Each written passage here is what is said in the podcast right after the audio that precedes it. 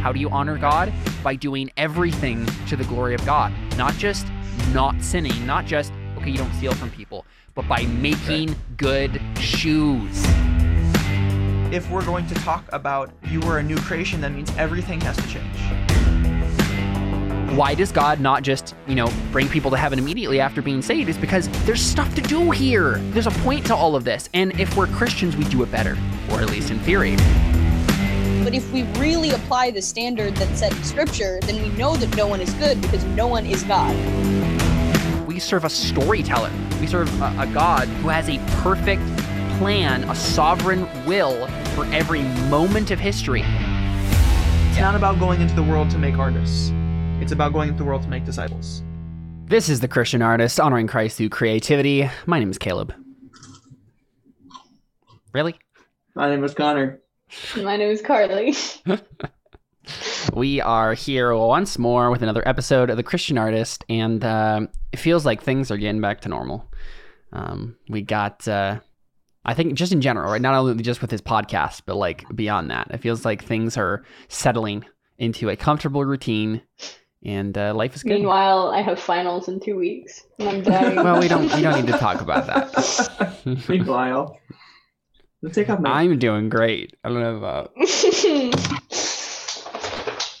You'll I do fine. just found out today that a paper I didn't think was due for another two weeks is due a week from today. So that's funny. Ooh. Yep. So, we're here with the Christian artist, and we're talking about things and stuff and stuff and things. What are we talking about, Connor? Classic Caleb. Pushing pushing off the, the topic introduction to somebody else. Exactly. It felt like Um, it was uh, time for to go back to the the gold standard. Well, uh, we both, or, or all three of us, are attending new churches, and so we are going to talk about um, the experiences we've had with our our new church. Yeah, yeah, yeah. It sound you made it sound like we're all each of us each of us are attending a different church. Um, right. That's what. It, yeah. But yeah, Yep. it's fine. It's all good. Uh, I mean, who, who who wants to go first? I guess. Do we want to just like briefly? I don't know where we want to start with this. What do you think? Classic Caleb putting off decisions to anybody else. No. Um. Yeah. I think we should give uh, just a little bit of like introduction for both of us, and Mm. then um talk about it from there. But uh, uh, totally random question I meant to ask you beforehand. Does Toby Sumpter go to your guys' church? Mm-hmm. He's So- one of the pastors of the Logos um, location. So there's two different like branches of it. We go to the downtown it's, one. It's basically the same church, but there's just two Yeah. different locations where they meet. Basically, It's like the same elders over all of it. So technically, he's like an elder over. Oh, okay. So it is But the he's- same Church. elders. yes. Oh, I thought they were different elders. No, it's the same elders, but I think like m- mostly there are some elders that like f- like are usually over at the downtown, and other elders that are usually over at the the they field just have a lot of elders. there's yeah, there's a lot of elders, um, and they all I, I know they all meet to like together and like make decisions together and all that stuff though. Um, uh, Yeah, Nikki we- says move we the met- plant. we met Toby Sumpter when we went to the field house location, and he apparently recognized our names from Twitter. So that was Okay. Strange. right. That was that was that then. Okay. I uh um uh Megan just sent me a um uh YouTube video of uh Toby Sumpter and Cross Politic, um, Gabe and Knox, um, you know, as, as Cross Politic, um, their interview with uh, uh, John or James, I think it was John Leeman. Yeah. hmm Uh, that was that was interesting. Yeah, I, Yeah. I heard about it. Yeah. Mhm. Um, Remind, give me some context on that because the name So- doesn't sound familiar. it's about like law and government and stuff. yeah, right? th- so so obviously cross politics is unapologetically um, theonomous, Yeah. and uh, they were talking about just like random stuff at the beginning of the section, and then for the middle section, they un- interviewed uh, John Leeman, who is from the uh, Nine Marks, for the Nine Marks organization with Mark Dever. right. Yeah. Um, he's one of the elders at Mark Dever's church, and uh, they basically were talking about um, like, is it is it just for because because uh, Toby Sumpter and John Leeman had some um, like back and forth Hmm. about uh, COVID and whether or not churches should shut down, right. those types of things. so uh, John Leeman and um, like they so they had John Leeman on to talk about that since they had some back and forth and wanted to like pick his brain on stuff, and uh, it was very interesting. Um, but uh, for the most part, John Leeman was just like, you know, these are things I haven't really thought about before.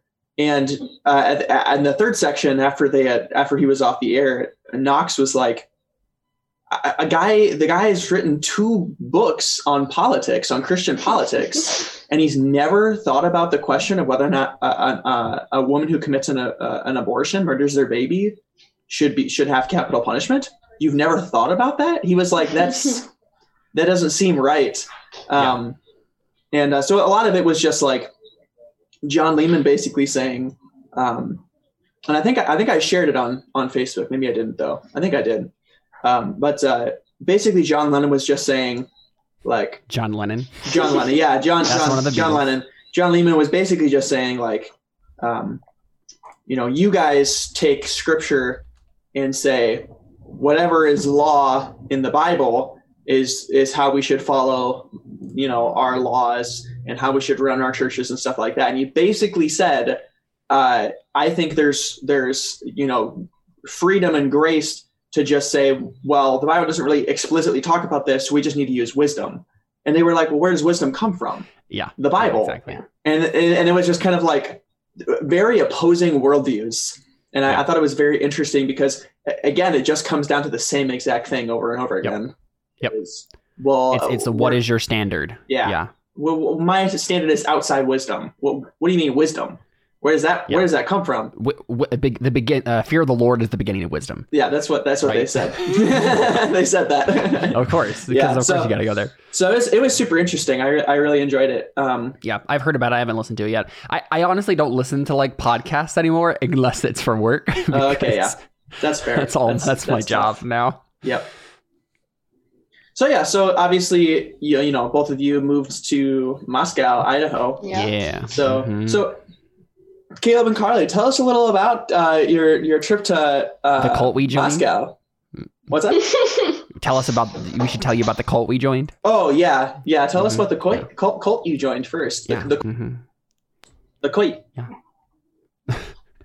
Wait, What what what what actual question were you asking specifically? Just like we moved to Moscow, so what's it's like? What it's like? Okay, yeah. I. Um, yeah. I mean, yeah. We Carly's going to NSA uh, as a freshman, and if you've listened to the podcast, you probably know that. Um, but uh, so uh, we both moved to Moscow. And I'm rooming with uh, Thomas Carpenter, uh, another Twitter person that uh, Another You may know. podcasting person as well. it's true. He has a We podcast, had him on the and podcast. we had him on. Yeah, exactly. Uh, so that is the the kind of reason we came um, was uh, Carly going to NSA and stuff, and I ended up getting a job with Canon Press, um, which was right up my alley, doing audio stuff. And so yeah, we were going around looking for churches, and we we originally went to a Reformed Baptist church in Lewiston, which is like thirty minutes south. Uh, I really liked it That a little bit. um yeah we really liked it but uh, we ended up deciding to just for multiple reasons that i'm sure we'll get into on the pod on this podcast uh, we just, just ended up deciding to go to Christchurch um, in moscow so uh, the church that's associated with nsa and Mhm. uh, press um, the the wilson clan and whatnot uh, across poli- politic people all that jazz all interconnected but uh, so it's a crec church which is uh, and I always forget what the acronym stands for. Do you remember, Carly? I'll look it up. Uh, I was just gonna look it up too. Let's see. We'll beat you to it.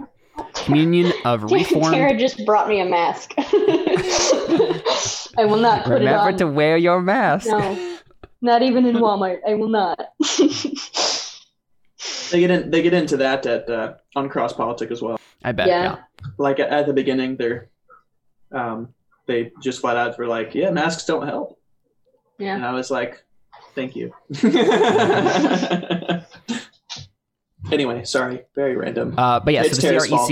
Tara got us on the rabbit Yeah. trail. It's true. Yes. Well, she is a dog. Um. Uh, so CRC, the CREC is the Communion of Reformed Evangelical Churches. So it's a Presbyterian denomination. Um, but uh, it's it's interesting because most of the churches that I know of in the CREC basically accept most confessions from the reformed larger reformed community um, right so you'll you'll see uh, mostly presbyterians but there's definitely a lot of reformed baptists Yes. uh, in christchurch specifically and in other You uh, can CREC be credo churches. and still go to Christchurch. um and they're they're down with that so um but uh yeah so we we've been going to that church uh it's much more liturgical than we're used Mhm. to um coming from non-denominational backgrounds uh but that was kind of the, the idea anyway. Um so yeah they have an order of service that is usually exactly the same. Um obviously we do different different things at each part but like it's the same category of thing that we do right? We do you know uh, certain times we sing certain times we do con- like confession and prayer and various things. We always like do communion at the end. communion at the end. Um and uh yeah i mean re- we have really enjoyed it so far.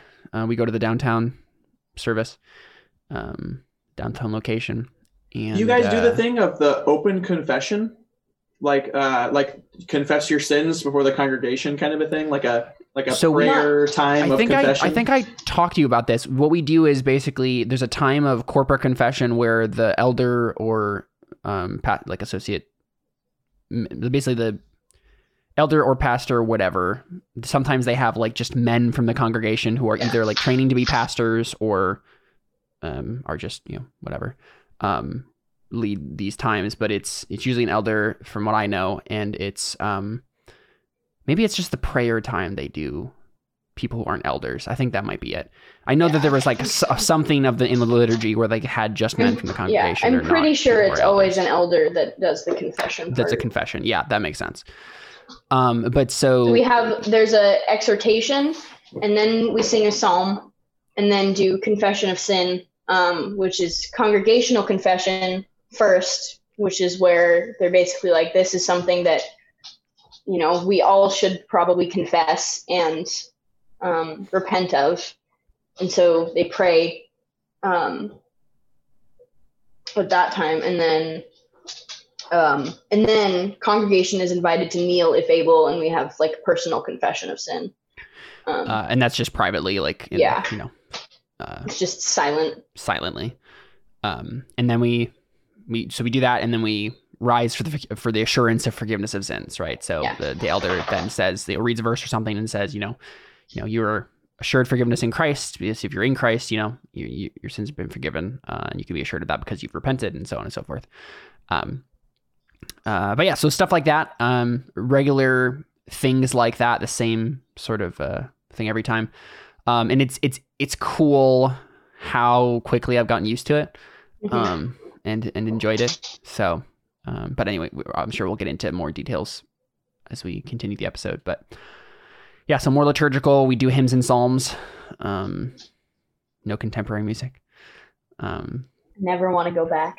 but but but well, I mean, I say don't know contemporary music, but honestly, a lot of the arrangements are made by people from the congregation, yeah, there's like a lot of there's a lot of Dr. or whatever. Psalms. Um, and this this is something I will plug wholeheartedly. Um, is David Erb's um, uh, Cantica Sanctorum, which is on Spotify. It's like an album of all of these psalms that he arranged. Um, they're word for word to scripture in the King James version, um, and the music is fantastic. Um, I'm having to memorize a bunch of them for school, um, and so there's some. We haven't sa- sang that many in church, but um, I know that some of his stuff is in the Cantus Christi, which is the like hymnal psalter that we sing out of. but yeah, so we have stuff like that, right? Where it's not like necessarily a a, a really old psalm or hymn or whatever, but uh, there's various various arrangements that are Yeah. have been made recently. Um, but it's all based on psalms and hymns and stuff. Um, but then we also take actual communion. Um, we we use wine and actual bread. Yep. actual Though there- First, communion. first time I had Yeah. wine was when we went to Christchurch for the first time.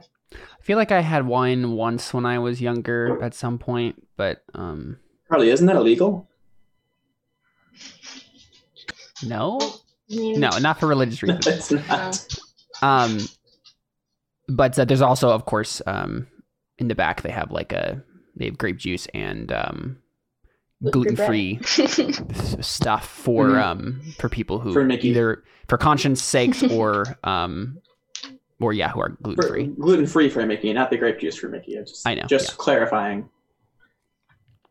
But, Mickey but they grew have the Catholic. gluten-free She knows crackers about the specific- wine. um, but but yeah, the, the gluten free crackers are in the back are specifically for Mickey. I'm sure they have. her They're just Yeah. waiting for her to show back. up. Yeah, hmm No one's touched them. They've just been like honestly, I wouldn't eat them at this point. Like they've been sitting there for a while. yeah. 20, 21 years. Anyway. Yeah. So keep going. Mickey said, "I've been sipping to wine since second grade," and then a sunglasses emoji.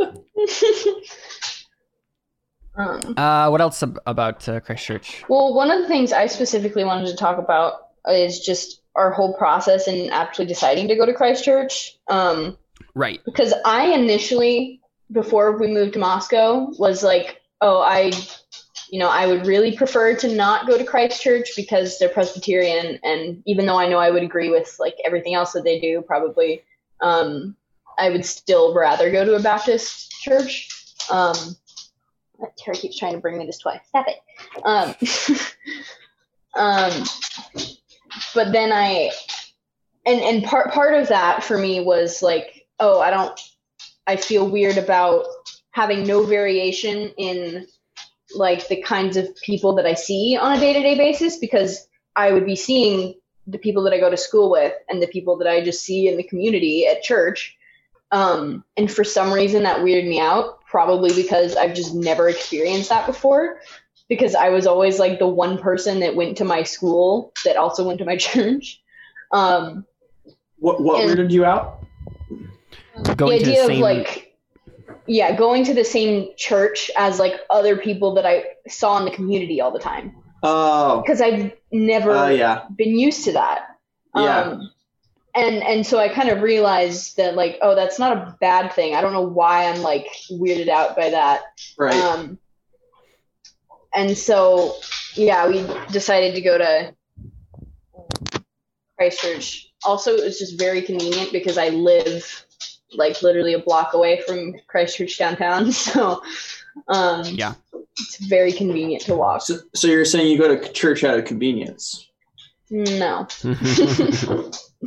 that's just one of the perks of the location.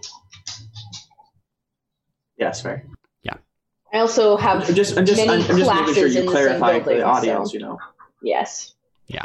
The audience could Uh, get very confused. You know, just making sure they don't assume anything.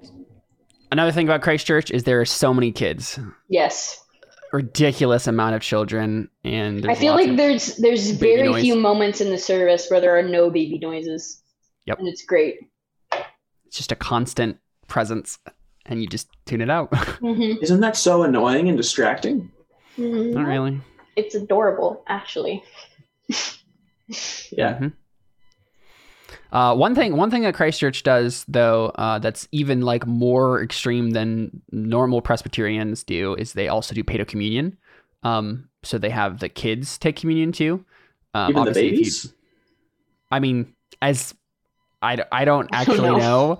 Probably not, but Like like you should, you should just wa- pick a family like across across from the pews uh, the next Sunday and just watch Yeah. them. Just be like, I think they just. But I think it on- it makes a lot of sense. Baby.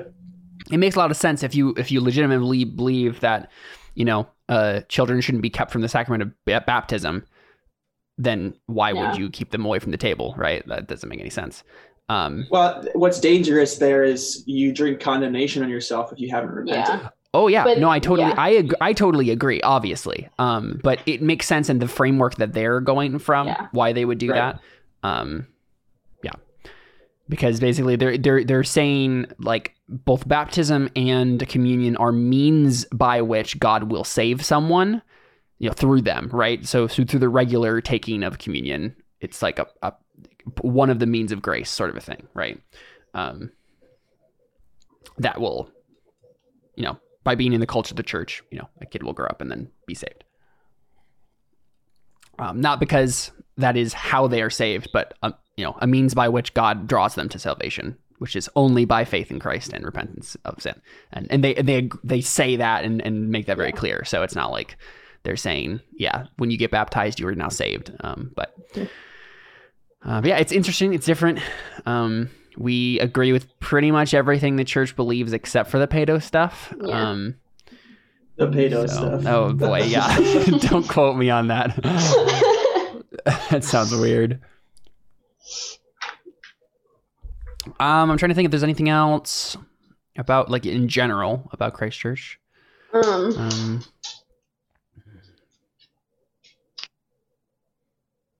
like obviously we can dig into further things, but then might as well just I guess pass it to Connor then and and give us a general overview of your guys' new church situation. So yeah, so I, I guess we kind of we, we failed to. This is how we usually do things, but we failed to give kind of like a um, kind of more of an introduction to you know why we're talking about this. We just kind Right. of say what we're talking about and just jump into it. But yeah, no, we we both uh, you know um, I should say Caleb and I grew up in the same church for our entire lives, and uh, Pretty much literally your entire life. I yeah, from from I, I started going there at three, but yeah from the womb. So uh, this is kind of a this is kind of a big a big change for us. Um, and uh, um, uh, mickey and i started going to uh, river hills church in janesville um, i want to say around february. Yeah. but i couldn't say for sure. So it was right before covid hit which uh, made uh, going to a new church very interesting yeah, that was fun. but uh, but yeah, it's it's been it's been really good, and um, uh, Mickey's got some homework she needs to finish up tonight. Otherwise, uh, I'd assume she'd she'd be on here as well. But um, it's been Uh, it's yes, been- homework as she chats in the. yeah, yeah. Uh, so it's been it's been very interesting though. Um, it's been very different, very very different in a good way, and um, for uh, for uh, just kind of a general overview, uh, it's the also the church that our uh, grandparents attended and invited us to back Mm, in the day. yeah. So Caleb is aware of it as well, and um, Oh yeah, that's the original reason we went there. Yep, and um, uh, we so we knew the pastor uh, going into it as well, so that that helped. And uh, that pastor actually did our uh, premarital counseling as well. Um, So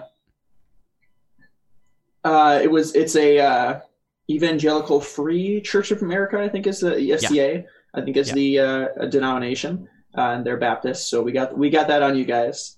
Um, but uh, they're they're not postmillennial or theonomist or those types of things. But um, Yeah. uh, See, I think we have more of the boxes checked, so oh yeah, there you go. Um, um, the community is so good. Nice. Um, just the the amount of people that you know are Christians and are talking, and the young adults that are like actually concerned about theology because Mhm. they grew up in in families and in a church that cared about theology, and so they're Yeah. you know they the importance of theology has been bred into them, and um, we have been able to do a lot of different things just with the uh, community after church and stuff like that. Uh, Megan and Matt do like a picnic, and uh, we've gotten to have lots of like conversations with people. And in terms of the postmillennial and the, uh, theonomist things, like we've had those types of conversations. Uh, we had like a two-hour conversation about postmillennial eschatology um, one day after the picnic. Just just Mhm. a bunch of young adults uh, and uh, uh, like Mickey and I and Hannah and um, uh, AJ and uh, Zach Byro, and we were all just talking about uh, you know theology and stuff like that, and talking and, and just talking their ears off about postmillennial eschatology. And they were like, "Well, what about this?" And we were like, "That's a great question." And and it was it was really cool, and just the the community is is fantastic um, in terms of just having um, adults that like Right. we know we can trust and that uh, you know you come to them with questions or concerns and stuff like that and they're going to give you a biblical answer you know, well the Mhm. bible says this and this is this is what's true Yeah. um, and uh, and then the like just a, a culture of even the young adults and the children that are um, concerned about theology and want to know the truth and and want to study and, and those types of things. So it's been really fun. It's been really interesting. Um, it's been it's been a very difficult process because of uh, um, COVID happened right after uh, we we got there, and then um, Pastor Aaron actually left the church shortly after COVID had kind of like after after they had like a reopened church um, for after they like felt like they were comfortable doing so, and we've been meeting outside ever since, which is a lot of fun. We really enjoy meeting outside. Uh, Hmm. We all joke that if winter didn't exist, we would just want to do that every day, every time, because uh, it's just one service then as well. Everybody's Mhm. there at the same time. hmm Um, it, it's been really nice. But uh, so we've had a very difficult like first few encounters with the church, um, but it's been it's been really solid. Um, exegetical preaching, um, those types of things. Uh, Yeah.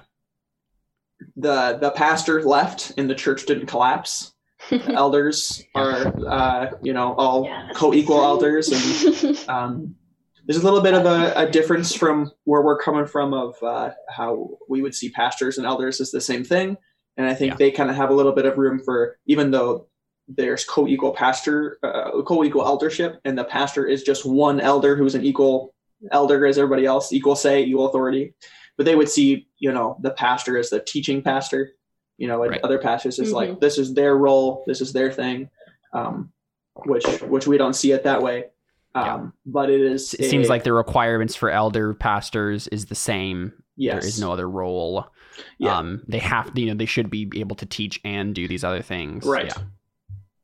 um so so lots of good stuff lots of really solid stuff um calvinist through and through soteriology solid Nice. um you know uh, i wouldn't say I, I, I think I would say more than the majority of the congregation would call themselves reformed. Um, Yeah. And I'm sure there are some differences there, and maybe some maybe some people wouldn't say, "Well, I'm not necessarily reformed," but you know, they all have reformed leanings, and they're all Calvinists and those types of things. Um, hmm I remember uh, Pastor Aaron with one of his uh, sermons before he left. He was he was reading through a passage and he got to the end. And he kind of was running out of time, and he was like, it, it said something about like, uh, you know, God will, uh, uh, God has created people for the sole purpose of hell. I don't remember exactly what the what the passage was, but it was something to do with like the verse in Proverbs 16 of you know, God has made everyone for the day of, uh, or Mhm. maybe it's not Proverbs 16, but it's one of the Proverbs. Uh, God has made everything for its purpose, even the wicked for the day of judgment. It was some verse along those lines, and Pastor Aaron was More like running out of time, so he got. What's that? Sounds more like Psalms, maybe. It possibly a psalm, possibly a Proverbs. I'm not sure. Um, but you know, you guys know what I'm talking about, right? Yes. The, the verse that says that. So it's something in the New Mhm. Testament that references that, or something like that. I just remember him kind of finishing up a sermon, and he, he was running out of time, so he was like, "All right, I wanted to get into this this part of you know the passage, but I just want to tell you as kind of a preface for your further study, like it means what it says, like like it means what you think it means. It's it, it means what it says." And I was just like, "All right, Yeah. that's that's really good." Um, and obviously, you know, we're going to church with um, Angel and Ashley as well, and so we Mhm. can have that continued camaraderie and Jared and Jerica and Host and, uh, of Disagree with Me. and Zach and yeah, Angel host of um, and then um, Megan as well. And we've been actually just this past week, um, we're able to get one of the other congregants out um, to the abortion clinic with us, Mhm. um, and I think I think a couple actually of different uh, congregants. So we're we're uh, doing a lot more in, in with the abortion clinic now too, um, which was really cool and refreshing to to be able to do and and to be a part of that as like we're this church. Yeah. I mean, so it was it was really fun. Um, and uh, the guy who came out with us, um, he looks exactly, and I mean looks exactly, kind of talks exactly like um, um, uh, from Apologia, uh, Luke Luke Pierson Luke the Bear. Uh, yeah it- like it, That's so quite literally like spitting image and and like voice kind of sounds like him as well That's like the way he talks and i was just kind of like i was like "Are you sure you're new to this? Like, you've been doing this for years, man." No, uh, but it was it's been really cool um, to just kind of kind of kind of bring bring kind of our I would say extra reformed you know background in theology and, and all these you know different things that we're dealing with as a group um, and just kind of bring that to the table and, and to see the reaction has been really interesting um, and uh, very admirable so Yeah. um, a big Cool. emphasis on um, children in in the church service big emphasis on um, you know the the parent is the primary um, teacher of their children. They're responsible for that. You know, they're they're against youth group in the sense that uh, you know the parents are not involved in in the children's uh, like Activities. teaching or uh, you know well we'll send you over there and, and they're responsible for your learning like the parents are involved with their children and, and know what their children are being taught Mhm. and those types of things. So it's been very cool. Um, and and and everything's kind of been handled in the way of like even though I disagree, I can respect that they're they're being biblically wise.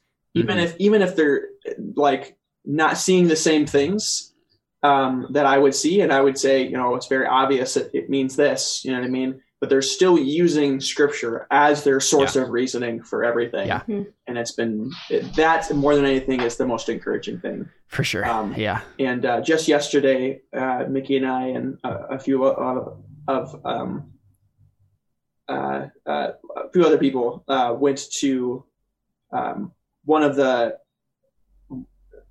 a family from the church, and uh, the dad used to be an elder and just like finished his term, kind of a thing.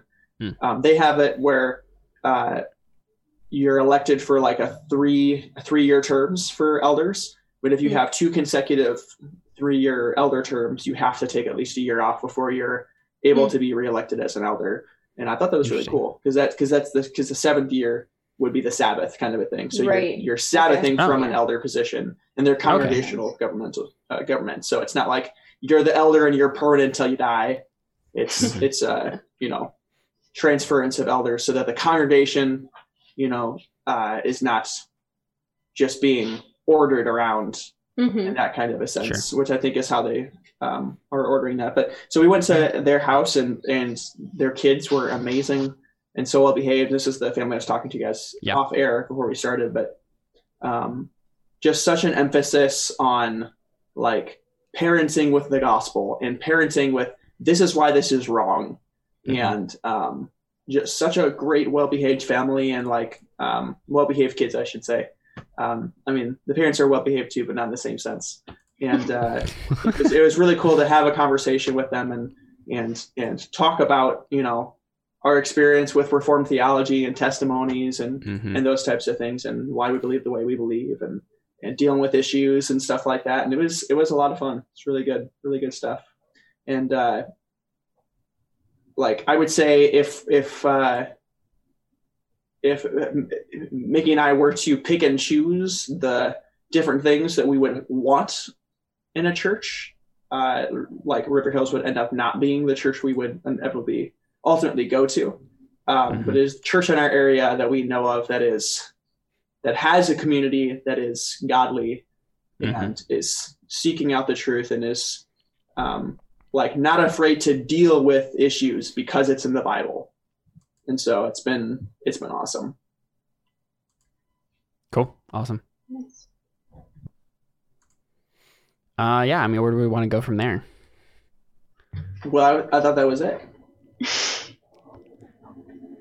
I, I figured this would be a shorter be. episode because because you know we're just talking about our, our experience and um, Yeah, I mean, there was some stuff that we didn't really get into, I guess, for Carly and I that we just I, I kind of glossed over as we were kind of going through a general Mm-hmm. Overview. so I guess there's a few things thing I I, know that we want to talk specifically thought of um, was that um, I'm really happy about how Christ Church is not. They're not like guarded in any way, um, Hmm. Like for Yeah. the wrong reasons. Because there's a lot of like controversy that's surrounded that church, and you know people get accused of joining a cult for like Yeah. going there and everything. And oh, so it's not a cult. It's not. No. So we're it's not. Very specifying much that right a now. cult. um, and like my roommate specifically, um, so one one of the pastors at Christ Church, um, Ben Merkle, he's also the president of my school. Um, he uh, he teaches the freshmen a class called Lordship, where he goes through the Proverbs and basically preaches through the Proverbs, and you know, um, talks to us about it and everything. Um, and so after that class one day, my roommate, um, because my roommate was like, you know, trying to figure out what church he wanted to go to, and um, you know, had people back home tell her, "Oh, you don't go to Christ Church," like, you know, boogeyman kind of thing. Yeah. And so she like went up to him. We and weren't was told. like, there was no one who told said that to us. no one. Um, um, but she like went up to him and was like, you know, asking about these concerns that she had because she was like, if the church is actually like this, obviously I don't want to go. Um, and you know, Dr. Merkle was like, "Oh yeah, I'd be happy to explain that. Like, let's set up a meeting and talk about all of these things that happened and how the church handled it and everything." Um, and I was like super impressed by that, just seeing like, you know, obviously they have nothing to hide because they're so openly willing to be like, "No, this is like." We know that the way the church handled things that have happened in the past is the right way to handle it. Um, and I know Maria came out from that meeting very encouraged and like, oh yeah, they dealt with that the right way. Um, and um, and I know one of the factors in um, at least me being um, more down to go to Christ Church on a regular basis and become members was that I knew we needed to get premarital counseling, and I was like, oh yeah, I for sure trust their pastors and elders with that Mhm. um, especially since they've got the Center for Biblical Counseling right there in their offices. Um, um, yeah, Yeah, and Oh. I, I think that's that's one of the things that I've really appreciated about them is yeah, like just they're they're v- not going off of what you just said there, where they're not guarded in that way, right? They're not Mhm. defensive about anything, any controversy that might happen in their church. They're just like, or you know, surrounding their church. They they are just like, hey, you know, we're gonna try to be as biblical as possible, and this is how we handled it, and that's the way it is, and we're not gonna get into a huge debate Yeah. about it. Um, but also, they're not guarded in the sense that they are so welcoming. Um, Yes. Just everyone from Christ Church that we've met has been so nice and so very like outgoing and proactive and like noticing, oh, you're new and I've seen you a couple times. We need to go talk to you. Like, Well, they, People well, they walk have up to to be in us order after to combat syrup, the yes- after syrup, after service yesterday, uh, yeah, right. just we- like introduce themselves to us. That was cool. yeah, we've had have several had we've had several couples do that. Um, and uh, well, they, but the congregation has to act like that to combat all the rumors. Right, of course. Yeah. um, but yeah, I mean, I haven't met a person from Ch- Christ Church that I haven't liked yet. Yeah. So, um, Just wait I till mean- just wait till I go there. yeah, that's fair. I'll hate you. Um, Um, and we are both in the process of becoming members. I, Yeah, I guess I- technically am a member already. It just it hasn't been announced in front of the congregation yet, so that's happening next Sunday. they haven't emailed me back. Yeah. Just, just so it's clear to our audience, I'm not going to their church, but just to, No, I know. a- Yeah, yet. um, to kind of to kind of to kind of poke the bear and uh, uh, Yeah. not necessarily play devil's advocate, but poke the bear for more clarification. Mhm. Um,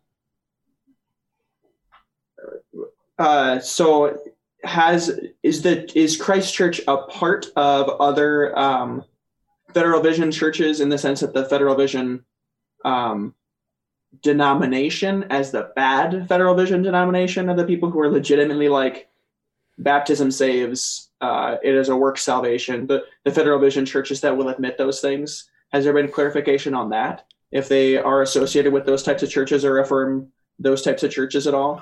Um, no, I No, don't. They don't.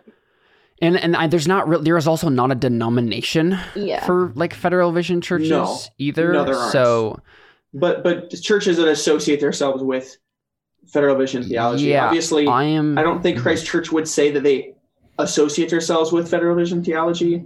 I Yeah. think they have specifically tried to distance themselves from that Yes, label they have. because of that. Yeah. So um, yeah, I mean, I, I don't know of anyone off the top of my head that they regularly associate with that is legitimately Federal Vision. Um, I know that they that Doug I Wilson don't know of anyone that's legitimately Federal Vision. So there are people, but I don't honestly, know who they are. yeah, yeah, honestly, fair. Um, like uh, yeah, any of the people that I like specifically know about in terms of like people I've heard teach and stuff, um, they have very accurately and succinctly explained the gospel and denied Federal Vision theology. Yeah. Um, By their And so- explanation of, the, of By- what they say the gospel is, they're Yeah. exactly. specifically denying that that is what Yes. they believe. hmm Um, and and I've seen that just in the way that they preach too. Like I I I have in no way ever seen them. They they are consistently gospel focused in Mhm. in all the right ways.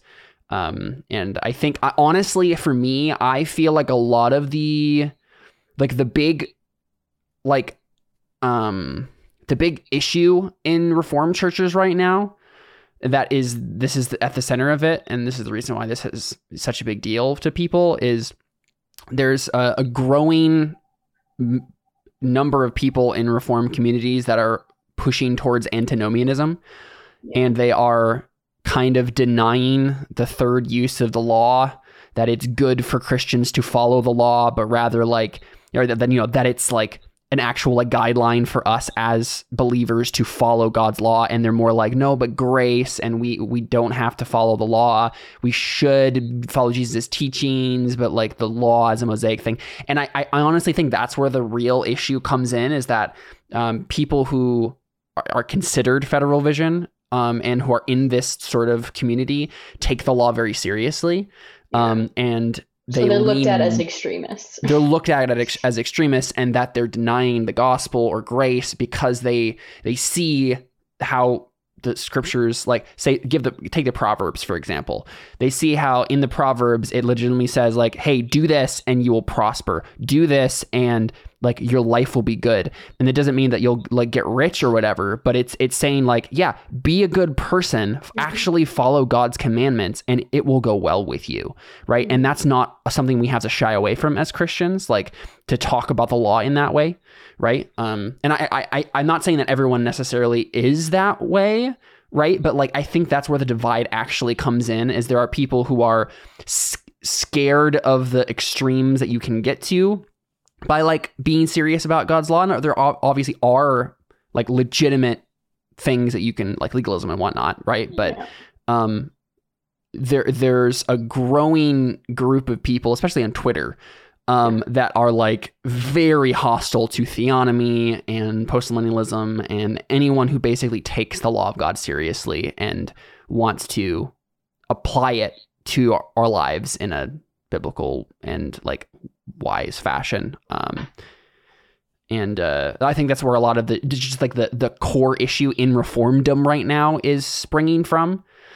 Um, but uh, But and it's interesting. You you um, you see that a lot around um, reformed churches and and um, just everywhere. Because okay, let's let's let's put it this way. So a lot of the people that we talked with growing up in in our old church, it, it was very much antinomianism. Not necessarily in the sense that they would say you don't have to obey God's law. They wouldn't use that language. They would say, "Well, that's your interpretation." exactly. Or, well, Yeah. maybe you're being a little bit too serious with it or a Uh-huh. little too strict with it. And they would see more scripture as more of a guideline than a rule. More like guidelines. uh, like, like, like, uh, yeah, Pirates, of the Caribbean, yeah. And uh, I would, I would think that's that is one form, and probably, probably maybe the larger form of, of evangelicalism as a whole in America Yes. Yeah. is well, you believe the Bible, I just like it, and they would never say that, but Yeah. but that's that's Yeah. essentially how they believe and, and how they practice because of the way that they're saying those Yeah. things and um, because of what they practice as a church, and what they practice in their personal lives, um, what they say they believe. Because when Yeah. confronted with sin, um, well, this is what the Bible says. You shouldn't be doing this.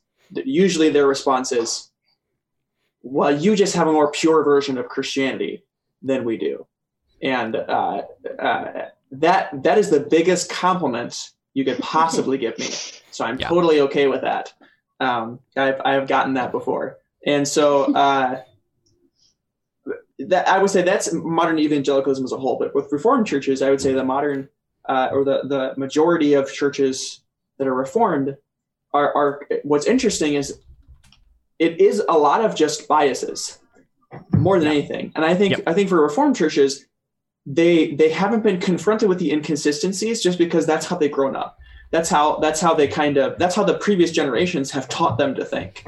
Yeah. And so they haven't had the opportunity to explore these new realms and hear it from somebody um, who is coming at it from a strictly biblical worldview, um, and uh, a, a biblical worldview that is saying, "Hey, if if you believe a different way, that's okay, uh, as long as as long as we're staying true to what the Bible says. As long Yeah. as as long as you can tell me that the Bible backs you." And I said the Bible backs me. Like we can, we can, we can, uh, quote unquote, agree to disagree at that point, because we both, you know, are are looking at Scripture and are being consistent with our exegesis, are not eisegeting the text. There's nothing concerning we're doing with the text, but we but we definitely do see it differently.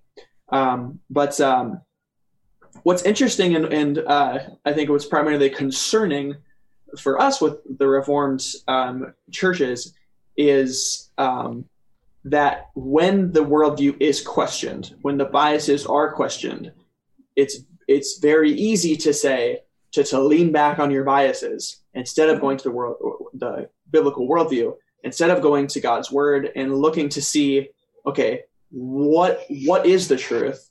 A lot of times in our reformed churches we become Catholics in the sense that, well, this is what my tradition says. Yes. Mhm. Yep. Um, absolutely. This is That's how where my church has has taught me. This is how my church has Yep. run before. So I I, I, can't and I agree see with you.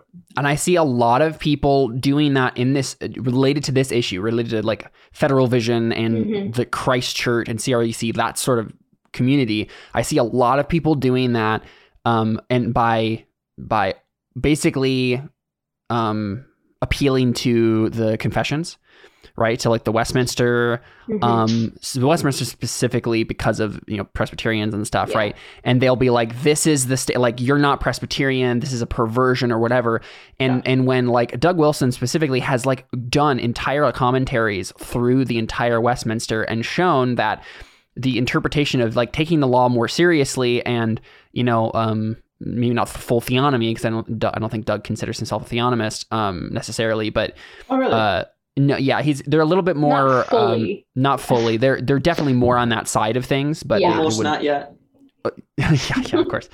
Um, but like when it says, for example, like, um, you know, the the uh, well, basically just like taking taking the Bible seriously and interpreting the Westminster as the like in their historical context it was based on originally, which was a very Puritan context, which Right. was very theonomist, very right, like all of the like foundational stuff that uh, the American Christianity believed, this reformed tradition that we come from, agrees with Doug Wilson, agrees with theonomists, right? Agrees with postmillennialists, um, and it's only because it's only now that we're you know that people are saying like no no no like this is the historic tradition.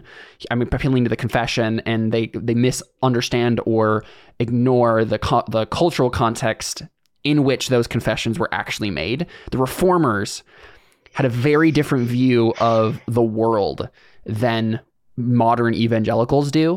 And Mhm. so when you're viewing the confession through a modern evangelical lens you're gonna come up with stuff like you know immediately seeing any talk about the law being, you know, means by which a Christian becomes more sanctified and, those sorts of things, right? As like, oh, oh, no, no, like we got to focus on grace, we got to focus on love, we can't be legalists. Instead Right. of taking the Bible seriously and saying, yes, of course we are saved by faith. Uh, and and uh, the good works of Christ alone. But guess what? Those good works are imputed to us. We now have the righteousness of Christ, which and and and the regeneration of the Holy Spirit, which enables us to do good works, and and um to live out that Christ likeness that we're supposed to display to the world. And that's a legitimate and serious thing that we need to be displaying as Christians. Um, and we will if we are Christians.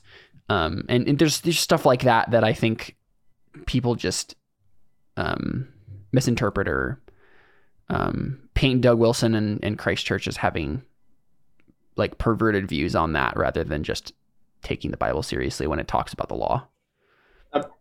People like me. No, I'm just kidding. I can see that you you guys wanted to laugh, but it hit too hard, too close to home. yeah. My, Yeah. my one of my worst fears is that everyone that I love uh, will slowly f- come to see see me as a person who joined a cult. Um, well, so I on the other side of that, uh, there there is a genuine concern for you know, I, I, should say not my concern, but a, a, Yeah. a genuine place for concern of, well, what if what if they go and then over the course of time, their beliefs slowly adjust and they don't realize that they have they've kind of abandoned what they previously believed and now it's different. Um, which Yeah. which is not a genuine concern of mine, like a legitimate concern of mine. Yeah. It's like a nightmare in the night kind of fear. oh yes, Like Yeah. Yep. something my subconscious could create. Yeah. But yeah. Yeah. So there is there is some legitimacy to it. Oh no, yeah, certainly. And and but like from from my from our experience with Christ Church so far, this is kind of you know just to wrap all this up. Um, I have s- had nothing but just a confirmation of what I already believed and Mhm. saw from Yeah. from Scripture. Right, just taking the Bible very seriously um, and preaching from the text. and and there's a lots of stuff where I I like disagree with slight variations on what I think someone's saying specifically in like because I'm uh, surrounded by like blogs and podcasts and whatnot that I'm editing and whatnot right uh and audiobooks and stuff and there's been stuff where I'm like eh, I, don't, I don't necessarily agree with the specific slant of that and I'm pretty sure I never will um Mhm. and and you know there hasn't been any sort of push or shift in my mind uh towards anything just a a, conf- a confirmation of yeah like this is what I believe These and I people know believe what I believe. Yeah. These people believe what I believe, and even where we differ, we still understand that. I mean, it's the same thing I think with you and um and uh River Hills, right? It's like any of the Yeah, stuff that it's is the same thing different, it's just like different beliefs. Yeah, they're still Yeah, it's like I going to scripture to find. It. They're still their going to scripture, and I'm like, okay, yes, that makes sense to me. I can see where you can get that interpretation. I still disagree, but you're taking the Bible seriously. Yeah. Mhm. Um, yeah. And for One us, thing it's I- really been pretty minor stuff. So Yeah. One thing specifically, um, we talked about the confession of sin um, thing that we do in service. And Yeah. one thing that specifically makes me thankful for that is the fact that we do communion every week. Um, yeah, and so I never have to, like, you know, before communion be frantically like, oh, is there anything I haven't confessed? Like, should I be confessing something right now that I'm like unrepentant of? Um, because there was literally a portion in service dedicated to that earlier on. Um, and so, yeah, there's never like a, it- they're not relying on the congregation to do that themselves. They're guiding the congregation through how to properly do communion. Right. Um, and they do it every week, which is really nice because I've never been a part of a church that did that. Um, yeah. now I've gotten used to it to the point where I'm like, oh yes, after the sermon, we do communion, and then Yeah, service yeah. is over. Like, it's a yeah, one of the one of the elders thing. described that process as like would you know every week our whole service is leading up to a, a, a family meal, right? A communal Mhm. meal together, right? That's what we're leading up to, and we so we worship together and then we all feast together. Um, Yeah, So- and yeah, that's something that even uh, I I would say probably one of the main reasons that uh, Matt and Megan like to um, have a picnic afterwards. Yeah. um, is Mm. because uh, we we would all say, you know, you do communion every week, and Mm-hmm. you know that's it's kind of weird that you don't, because because we do it every month, and it's Mm. kind of like Mm. I wonder why. You know what I mean? Like I wonder, I wonder what got brought us to this point. Like when did we stop doing this every week as as Mhm. history? Because it seems like you would just do it every week. Um, and, and and the reason that that I think it it shifted is because we stopped viewing um every week well we started viewing it as every week instead of every time you get together right when you get together as christians you take a meal together you do communion together because that's Right. what they did like Right. every time no Right. matter what they were doing when they gathered together as believers they did it right. um, and then we, I mean, we regularly met on Sunday, but then it became like every week on Sunday we do communion, and then from there I was like, well, it does. it's just a special thing. You Yeah. know, we do on special occasions instead of whenever you gather together, do this. Uh, Toby, Yeah, Toby I- Sumpter would say would probably say no. It's it's it's because we stopped baptizing our babies. That Yeah, was I think- start of it.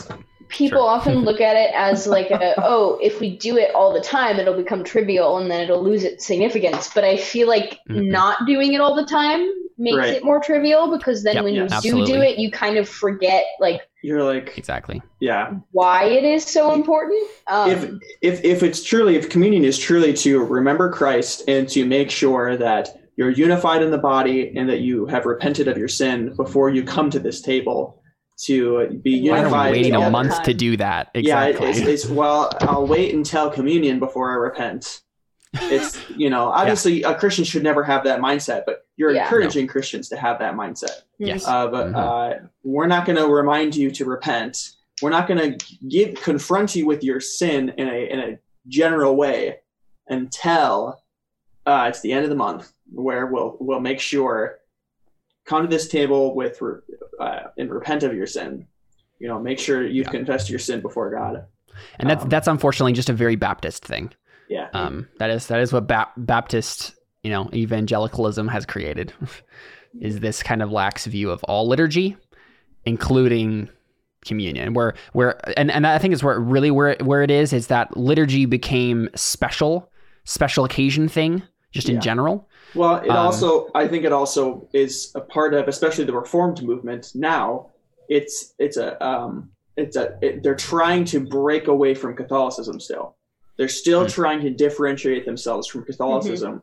Yep. So um, communion is too Catholic for Christians a lot of times. Yeah. And doing it every week is is is very too Catholic for And, and Christians. and honestly, I think that that comes back to still antinomianism, right? It's Yeah. people who don't want to yeah who who think that tradition and regular liturgy and stuff like that's like religious is is bad. It it keeps you away from Jesus, right? Right. You you want to be real and authentic with Jesus.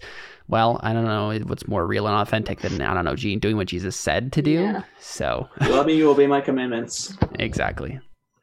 John 14, 15. Yeah, that's probably the most authentic we can get.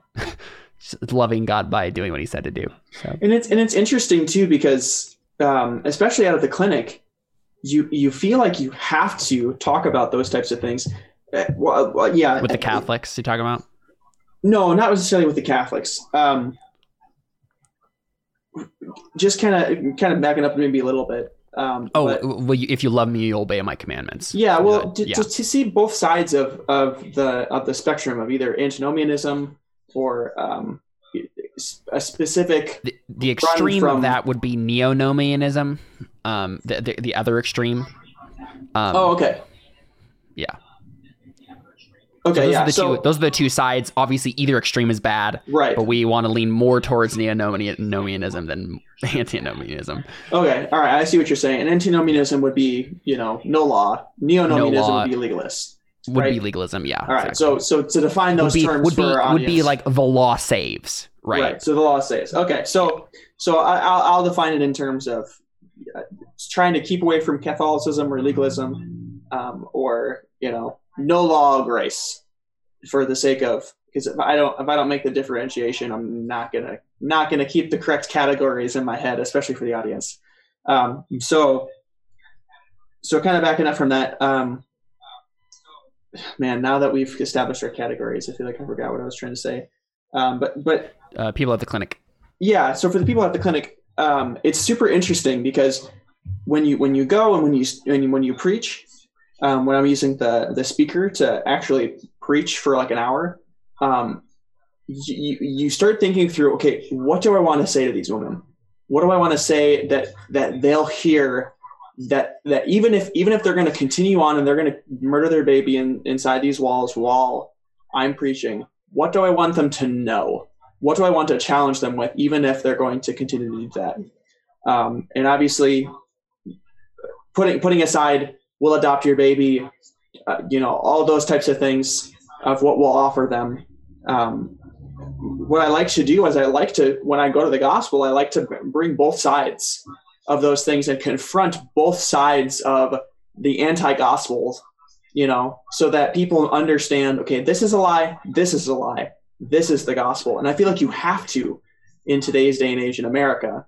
In order to actually get people to understand the gospel, you have to talk about neonomianism, ne- right, neo antinomianism or neonomianism. Uh, antinomianism is like all, all grace, no law. Right. And No, but, but neonomianism is neonomianism, that's how you'd say neonomianism. neonomianism. Yeah. So Yeah. between neonomianism and antinomianism, um, you have you have to clarify for people that both of those are lies because if you start talking and, and using things like the gospel and using the biblical language, you can't trust that they haven't already distorted that definition Mhm. by going to a church where you know they're talking about those things. So um and and teaching them incorrect things. So what i like to do is i like to bring them to john 14 15 you know if you think you're a christian and you're inside you're wrong if you think god is going to just forgive you um because you said you're a christian or you prayed a prayer or you go to church or anything like that you're wrong. The bible knows of no such god. But on the other side of that we want them to know that if they are trying to keep the law in order to get saved, that they're equally unsaved as as if they're just going to church and and you know inviting Jesus into your heart. You know, well, God God is going to forgive me because uh, you know the preacher at the church I go to once a month. You know, he says God loves everybody unconditionally, and and you have to make that distinction for people that both of these are, are lies and the gospel is the truth that jesus christ saves apart from works and yet after you are saved you will produce works and if you if you think that you're a christian and you have no idea what the law of god is and you and you hate the law of god obviously if you're here to murder a baby you hate the law of god you're demonstrating it by committing murder but if you hate those things um, you're you're not a Christian. So yeah, so and I think I think that kind of sums up or not sums up. I think as just further evidence of the culture that we have today um, as as churches makes it that we have to clarify with the unbelievers the the two false gospels that they if they say they're a Christian or they have some sort of church background, they probably think you're talking about one of those two things. and and you have to make sure that they know the actual gospel. And it's frustrating, and it makes me so mad. You know, uh, like like the post that we were talking about the other day um, of uh, somebody who was just saying, you know, God loves you or God loves everybody the same way, and was and was trying to have discussion about it. Um, you can't make posts like that in Yeah. today's day and age because you're going to actually teach people that that's the truth because that's what a lot of people already believe um, and that's the reason why we go out to abortion clinics and we try to tell people not to murder their baby because god hates the hands that shed innocent blood proverbs chapter 6 and they look at us and say god will forgive me. He's really nice. Yeah. uh, you know no it's okay. Doesn't your god love everybody? Well that's what people have told you. And un- unwittingly whether whether wittingly or unwittingly that's what they've taught you. Hmm well why in the world is does god does god have a problem with abortion? Doesn't he love everybody that's the that's the culture and mindset we've created with people so i think it's very important as we're kind of discussing these things and and since we brought that up obviously we're trying to talk about churches and stuff like that but Yeah. um, just as general culture of of churches we need to break away from those two things and be uh, and step away from our biases but be unafraid to step away from our biases um, to to say the controversial truths and possibly get labeled as a cult um, because we're saying things that are Yeah. so against even reformed christianity Yep. but the problem is is even if even among great great christian reformed churches i would point to something like grace community church in um, uh, california with john macarthur Right. you know they were very anti-theonomist until the government told them to shut their church down indefinitely and then they had to say okay now we've got a problem because either we obey the government or we obey god and that's exactly the two categories that we we were you know people have been trying to get Trying to get John MacArthur yeah. and Grace Community Church to believe in those categories. You have you, you do one or the other. you Yeah. know? Um, and and basically it's like they they took their their line in the sand with that was way too far back right. right and when they And- actually finally got to the point where they did realize um it's like you you could have saved a lot of pain and heartache if you had just like right away seen this delineation um Yeah. and yeah you know Yeah. so yeah. So just as a closing thought there, then you know, Cool. if if uh, you know, kind of kind of as a preface for future episodes too, you know, um, as a challenge to our listeners, question your biases. Um, yes we have I, I post lots of controversial things all the time on Facebook, and and for me for me it's not controversial it's just true. And then you know people will attack me for it because they're so worried about people being offended by the Yeah. truth. Christians we can't think like that. We can't Mhm. think in terms of will this offend people? Because offending people is not sinful.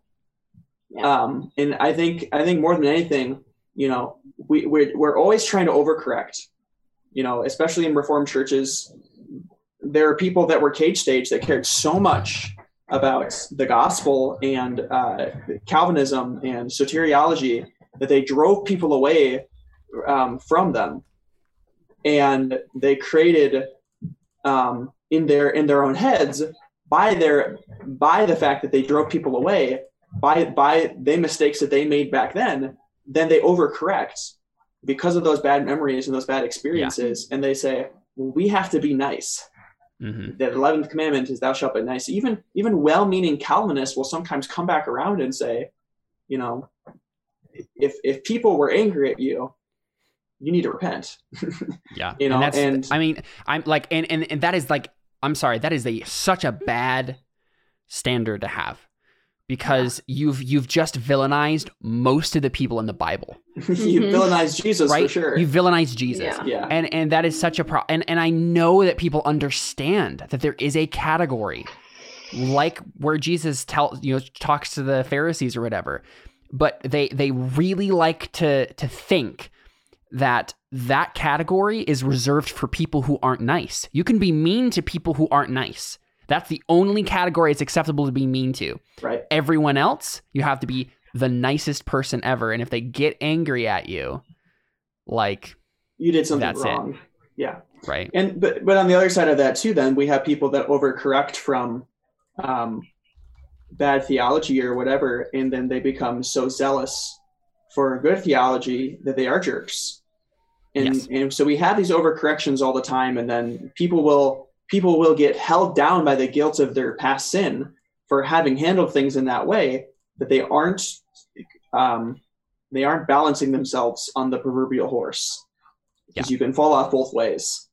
Um, and so cha- challenge your biases. Don't don't assume that because the pastor told you something that it's true. And this is what our dad taught us our entire lives. You know, um, just because I tell you something doesn't mean it's true.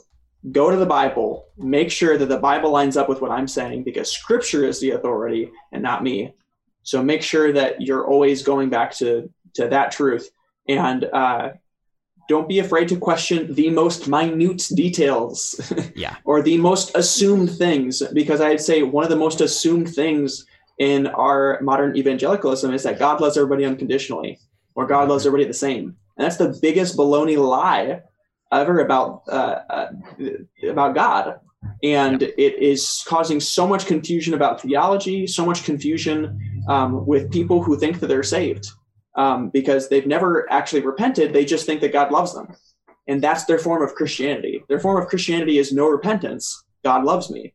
And they walk around saying things like saying Christian things, but you but they've never been confronted with their sin. And so they'll go to a church and everybody will assume that they're saved. And yet their theology is God loves me unconditionally and God loved me unconditionally from birth. Yeah. And we never question those things. And it's just like, okay, um, what what what does it say about uh, evildoers? Oh, yeah, that God hates them. What does it say about believers that God loves them you know, and there's, there's verses that talk about the specific love that God has for believers. So there's obviously some sort of condition somewhere that delineates this, Right. but we don't like to have those categories because it it's mean. yeah. Yeah. So yeah, it, uh, like like Jeff Durbin would say, when when your theology, you know, um, ends up villainizing Jesus, then you need to take a hard look at what your theology is. yeah, um, and and that's the thing is, you know, most people would uh, would say, if if if you're if if uh, if people don't like you, then you should question your theology. That that's that's what I think most people would believe. Mhm. Yep. Um, and I I know that's what most people would would have said to us growing up. You know, And they did. and they they did. it's trying to be vague, but they did. And um, you know, if if if people don't like you, you need to question your theology.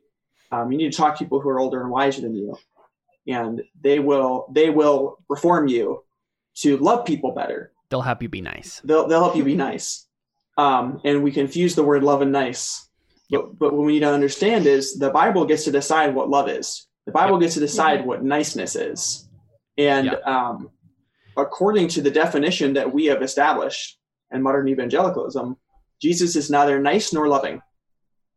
And um, so it's a big problem.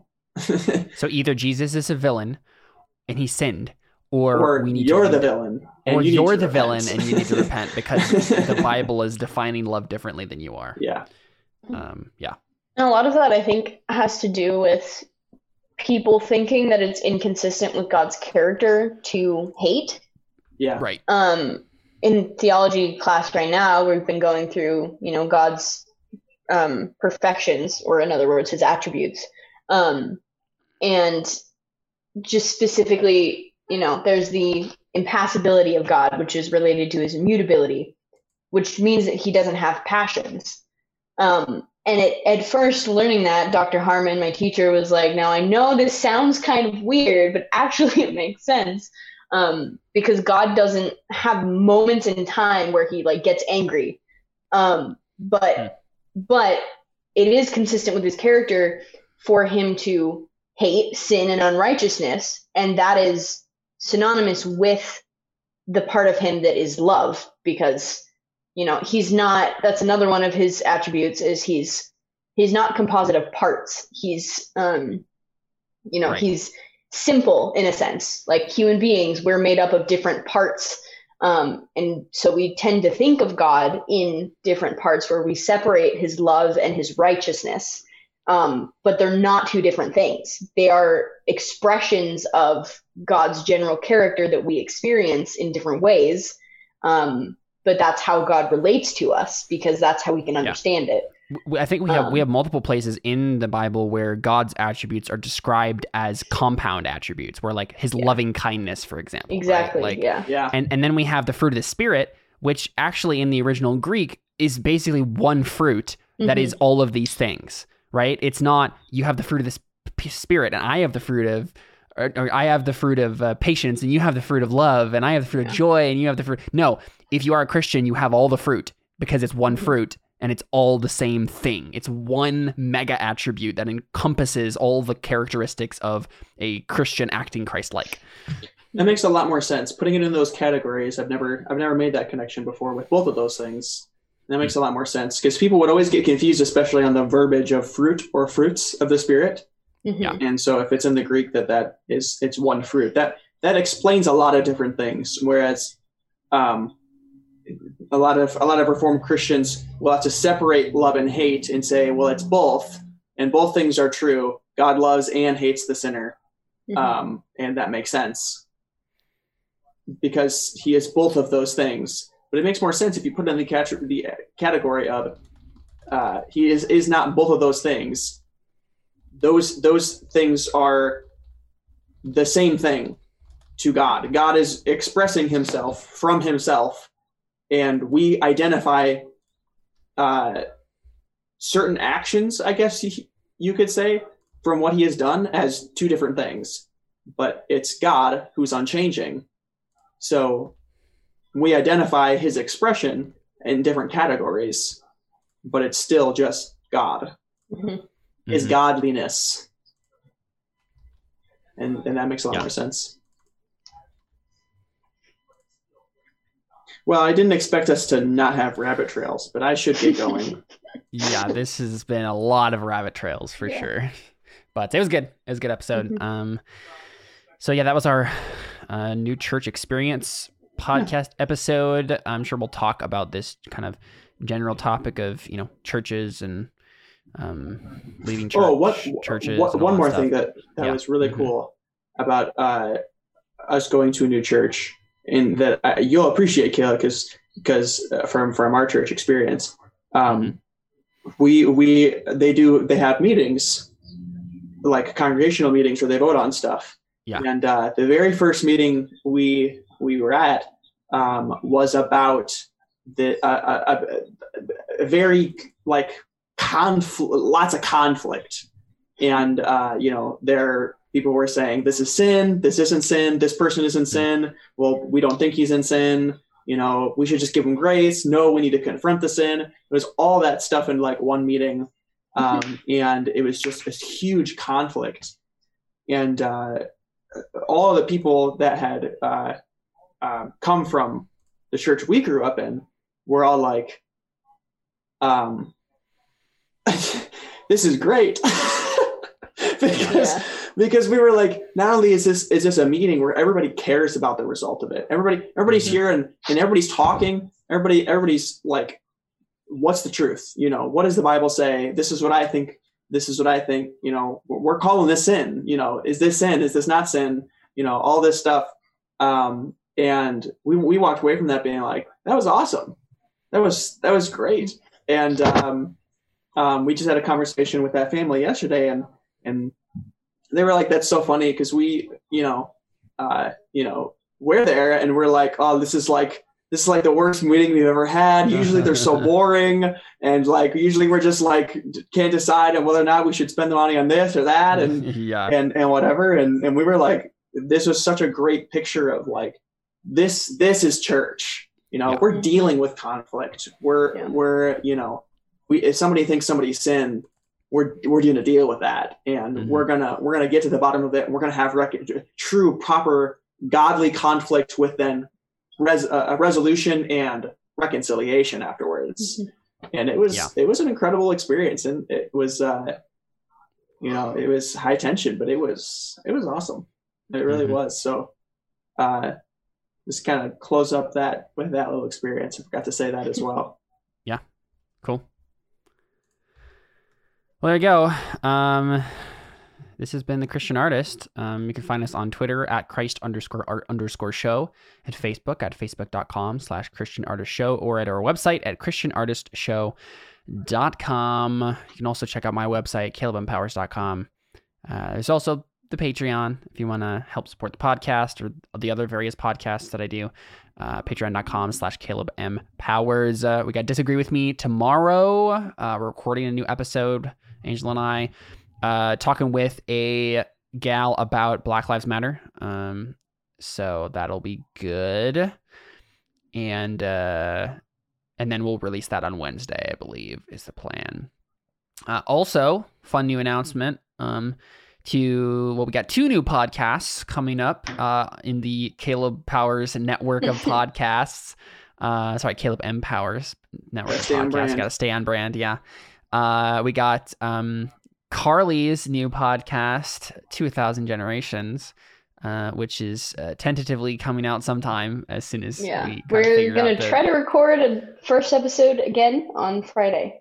So Uh, and then yeah, first episode did not really work. Um, but uh, remind me when I go over there Thursday, probably to pick up my keys.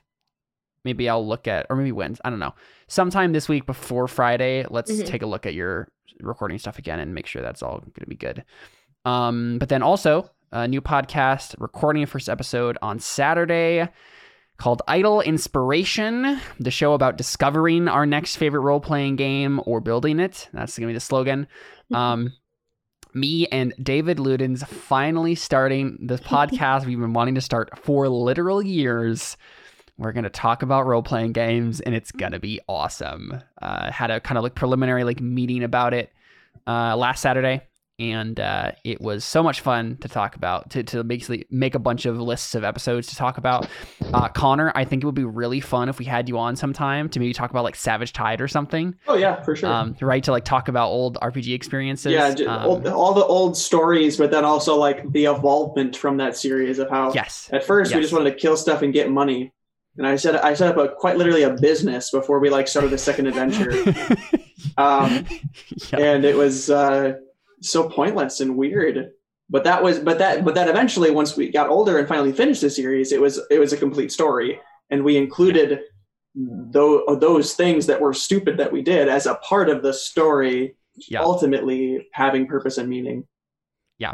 So, uh, and I just realized that right now that I definitely want to have you on to talk about Savage Tide specifically, um, and that whole thing. We we also are planning on doing an episode on the Mistborn Adventure game.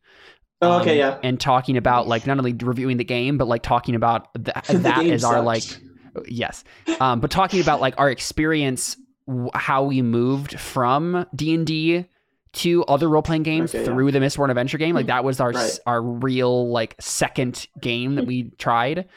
Um, and it would be I think it would be really, really fun to talk about that with you as well, and and be like you know talk about our our the way that Mistborn Adventure game like told us different things about what a role playing game was, just Yeah. because it was a little bit more narrative. Um, and then how we realized, yes, this actually actually also sucks, and we should do different role playing games. um, Yeah, but yeah, I think we went straight from there to Burning Wheel. we know we did Fate. Oh, we did Fate, and then we did Burning Wheel from there. Yeah. We we had a Yeah. Fate stage where that's what we played for a while, and then we we, we went from yeah. the most simple RPG ever to the most complicated RPG ever.